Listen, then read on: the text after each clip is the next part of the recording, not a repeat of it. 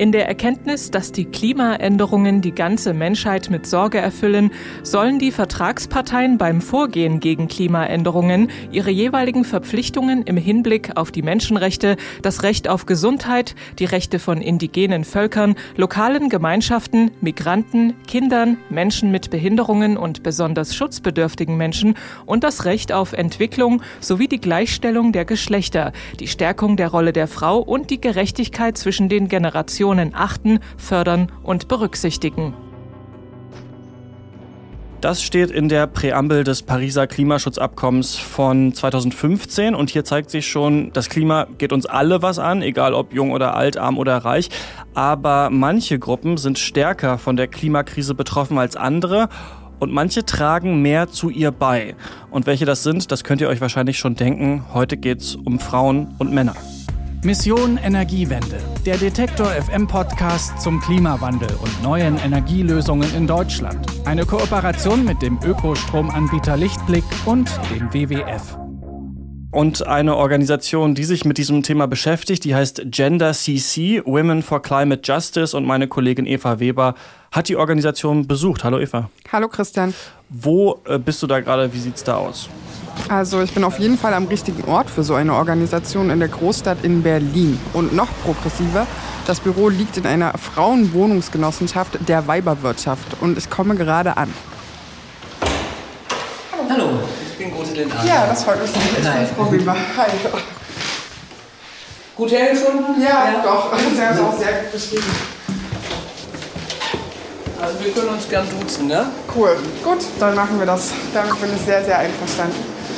Ich habe nur das Problem, dass da draußen wahnsinnig Ah. laut ist. Ne? Ja. Ich gerade noch mal ein bisschen Fenster auf, weil ich, es ist hier eins der letzten Raucherbüro, was es gibt auf der Welt. Und natürlich wird in Berlin gebaut und deshalb machen wir das Fenster des kleinen Büros jetzt wieder zu. Aus der Einrichtung des Büros lässt sich jetzt erstmal recht wenig auf die Tätigkeit der Organisation schließen. Da steht ein Schreibtisch und ein Schlagzeug. Allerdings verraten die Buchtitel im Regal, worum es geht. Viel mit Klima, viel mit Frauen. Von den anderen Frauen, die hier arbeiten, spricht kaum eine Deutsch, denn die Organisation hat in den zehn Jahren, seit es sie gibt, hauptsächlich international gearbeitet. Okay, und was machen die so? Also außer äh, Schlagzeug spielen?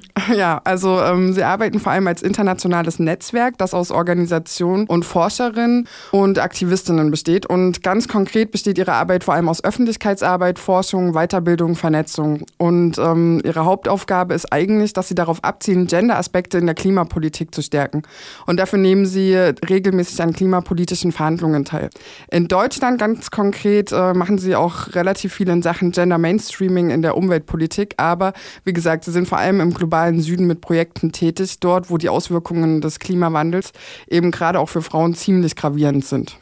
Du hast gerade diesen Begriff Gender Mainstreaming erwähnt, den kenne ich eigentlich noch aus dem ähm, Politikwissenschaftsstudium, aus der Entwicklungszusammenarbeit, aber also was heißt das genau? Na, das heißt erstmal, dass man überhaupt äh, berücksichtigt, dass es Unterschiede gibt, also dass es unterschiedliche Gender gibt und dass man die ähm, Folgen und auch wenn das äh, unterschiedliche Geschlechter betrifft, also bestimmte Sachverhalte, dass man die mitdenkt und auch in seine Handlungen mit einplant. Okay, und das führt uns dann zur wichtigsten Frage, Gender und Klima, wie genau gehört das zusammen? Also da geht es erstmal wahrscheinlich ja darum, welche Gruppen am stärksten vom Klimawandel betroffen sind, oder?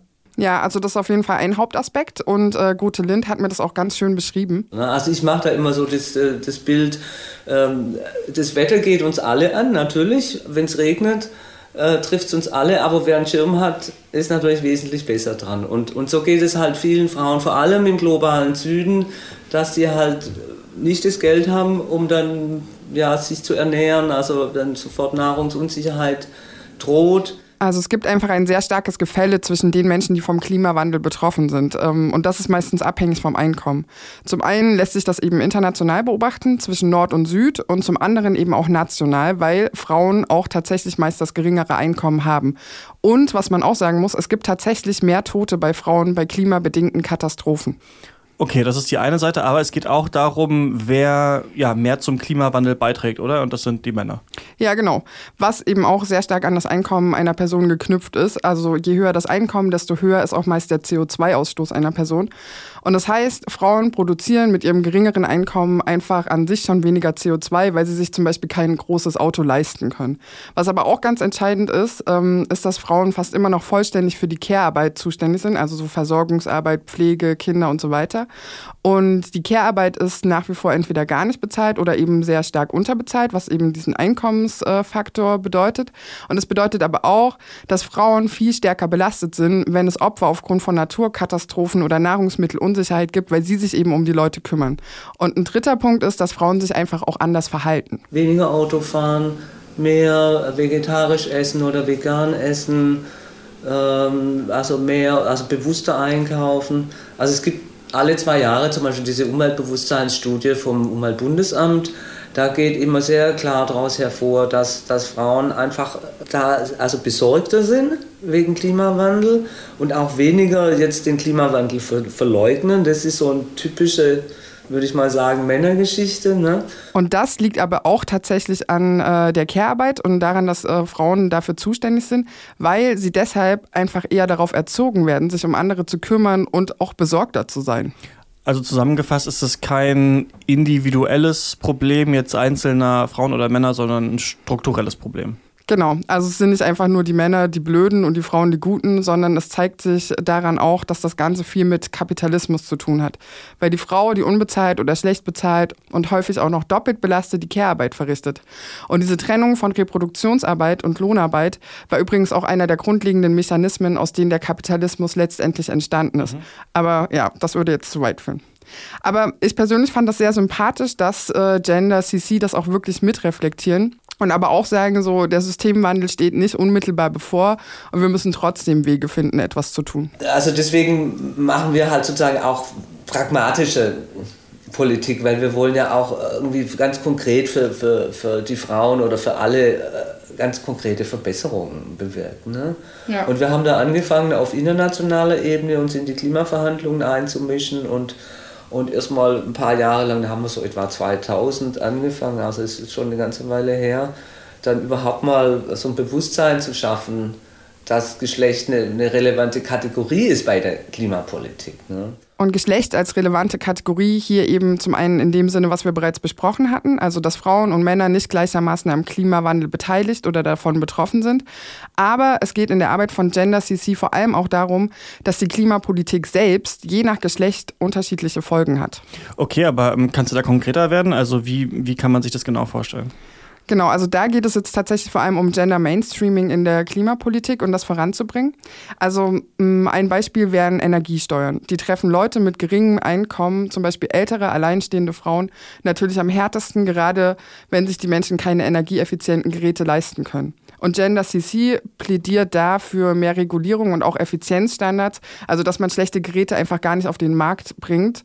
Das ist zum Beispiel in Japan jetzt schon der Fall und es funktioniert auch ziemlich gut. Aber es gibt auch viel einfachere Beispiele. Also zum Beispiel, ähm, wenn man sich die Tickets für öffentliche Verkehrsmittel anschaut.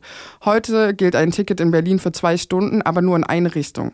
Und Gothe Lind hat mir erzählt, vor 20 Jahren war das noch anders, da konnte man überall hinfahren. Und der Punkt ist, ähm, wenn, wenn wir angucken, was sind die die, die ähm, Muster, die Bewegungsmuster von Frauen in der Stadt oder von den Menschen, sagen wir mal so, die die Care-Arbeit machen, dann sind die viel komplexer. Ja? Also die erwerbstätigen Männer in der Regel, die fahren zur Arbeit und wieder zurück und vielleicht gehen sie dann noch in die Kneipe oder zum Sport oder so.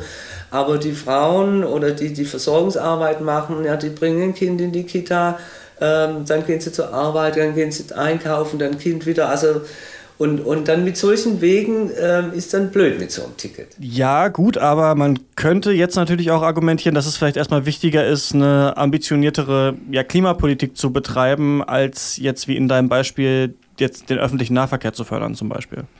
Ja, stimmt. Und äh, tatsächlich wird auch genau das bei klimapolitischen Verhandlungen gemacht. Also da wird immer erstmal gerne über Gender diskutiert, aber sobald es dann um wirklich wichtige Entscheidungen äh, geht, wie beim Pariser Klimaabkommen, da werden dann so Genderpunkte als Verhandlungsmasse preisgegeben. Gothe Lind meinte auch, dass da in den Entwürfen viel mehr an Menschenrechten und Geschlechtergerechtigkeit drin war, als es jetzt tatsächlich ist. Jetzt steht es eben nur noch in der Präambel. Und deswegen ist es einfach sinnvoll, von Anfang an Gendergerechtigkeit in der Klimapolitik mitzudenken. Und was wir zum Beispiel dann kon konkret wollen, ist, ist, dass äh, wenn neue Klimamaßnahmen beschlossen werden, bevor die beschlossen werden, wenn sie überhaupt entwickelt werden, dass man so ein Gender Impact Assessment zum Beispiel macht. Ne? Also das ist auch in der Studie, an der wir beteiligt sind, ist jetzt eine ähm, ein Gender Impact Assessment Methode gerade für Klimapolitik entwickelt worden. Und wie sieht die aus? Also was, wie genau kann man sich das vorstellen? Also ähm, ja, da, da gucke ich natürlich an, was ist geplant an Maßnahmen. Äh, dann versuche ich ein bisschen das Umfeld zu klären, was, was ist die Situation, welche Menschen betrifft das. Und, und wenn, wenn man sagt, es ist relevant, ähm, es betrifft wesentliche Teile der Bevölkerung, ähm, dann kann man an, anhand von so einer Art Kriterienkatalog versucht man einzuschätzen, was sind die, die nicht intendierten Effekte. Also quasi, was passiert, außer dass CO2 verringert wird. Genau. Und weil man das nicht immer alles mitdenken kann, gibt es diese Kriterien, die sogenannten sieben transformativen Gender-Dimensionen, die das vereinfachen mhm. sollen. Da geht es unter anderem eben um äh, Care-Arbeit, Einkommen, Infrastruktur, auch Maskulinität als Maßstab, Körper, Gesundheit, Privatsphäre und da sind noch ganz viele andere Sachen dabei. Und damit lassen sich dann eben Effekte von Maßnahmen besser abschätzen. Da wird dann beispielsweise in Workshops eine Maßnahme zusammen mit Experten durchgespielt und überlegt, was das für Folgen hat. Und da kommt dann einfach unheimlich viel auf den Tisch. Allerdings muss man sagen, dass das bisher vor allem auf städtischer und kommunaler Ebene funktioniert. Und jetzt langsam probiert man das auch mehr auf nationaler Ebene zu machen. Und man sieht da auch tatsächlich, dass das Bewusstsein an vielen Stellen schon da ist. Da wurde in den letzten Jahren schon viel bewegt, aber man befindet sich auch da immer noch in einem Lernprozess. Aber ist ja schon mal gut, wenn das Bewusstsein da ist, ähm, wie du jetzt sagst. Aber wenn man darüber jetzt nachdenkt, Gender und Klima zusammen, mhm. das sind ja wahrscheinlich auch Punkte, die gerade äh, von rechten Gruppen zum Beispiel nicht ganz so wohlwollend aufgenommen werden. Also stoßen diese Organisationen da nicht auch immer ja, wieder auf Ablehnung und auf Schwierigkeiten? Ja klar, solche Stimmen gibt es auf jeden Fall. Es ist interessant, dass ja auch, auch das geht ja Hand in Hand ähm, Klimalüge, Genderwahn. Ja? Das sind ja die gleichen Leute. Ne? Also von daher, das ist ja auch für uns eine gewisse Bestätigung, dass es irgendwie zusammenhängt. Ne? Also insofern, man bekommt wohl schon immer wieder den einen oder anderen Shitstorm ab, aber insgesamt hat es in der Mehrheit der Bevölkerung einen sehr klaren Bewusstseinswandel gegeben, dass sowas positiv angenommen wird. Und was die Arbeit in anderen Ländern anbelangt, ist es wohl sehr unterschiedlich. Also prinzipiell ist das Interesse in vielen Ländern recht groß. Zum Beispiel in Mexiko, äh, da läuft das sehr gut, aber das hängt eben auch mit der Politik des jeweiligen Landes zusammen. In Indien zum Beispiel ist die Arbeit wohl sehr schwierig. Und man darf halt nicht vergessen, dass die meisten Staaten sich freiwillig dazu verpflichten, in diese Richtung zu arbeiten. Und das Thema gendergerechte Klimapolitik hat natürlich noch nicht die Riesenpopularität trotz allem.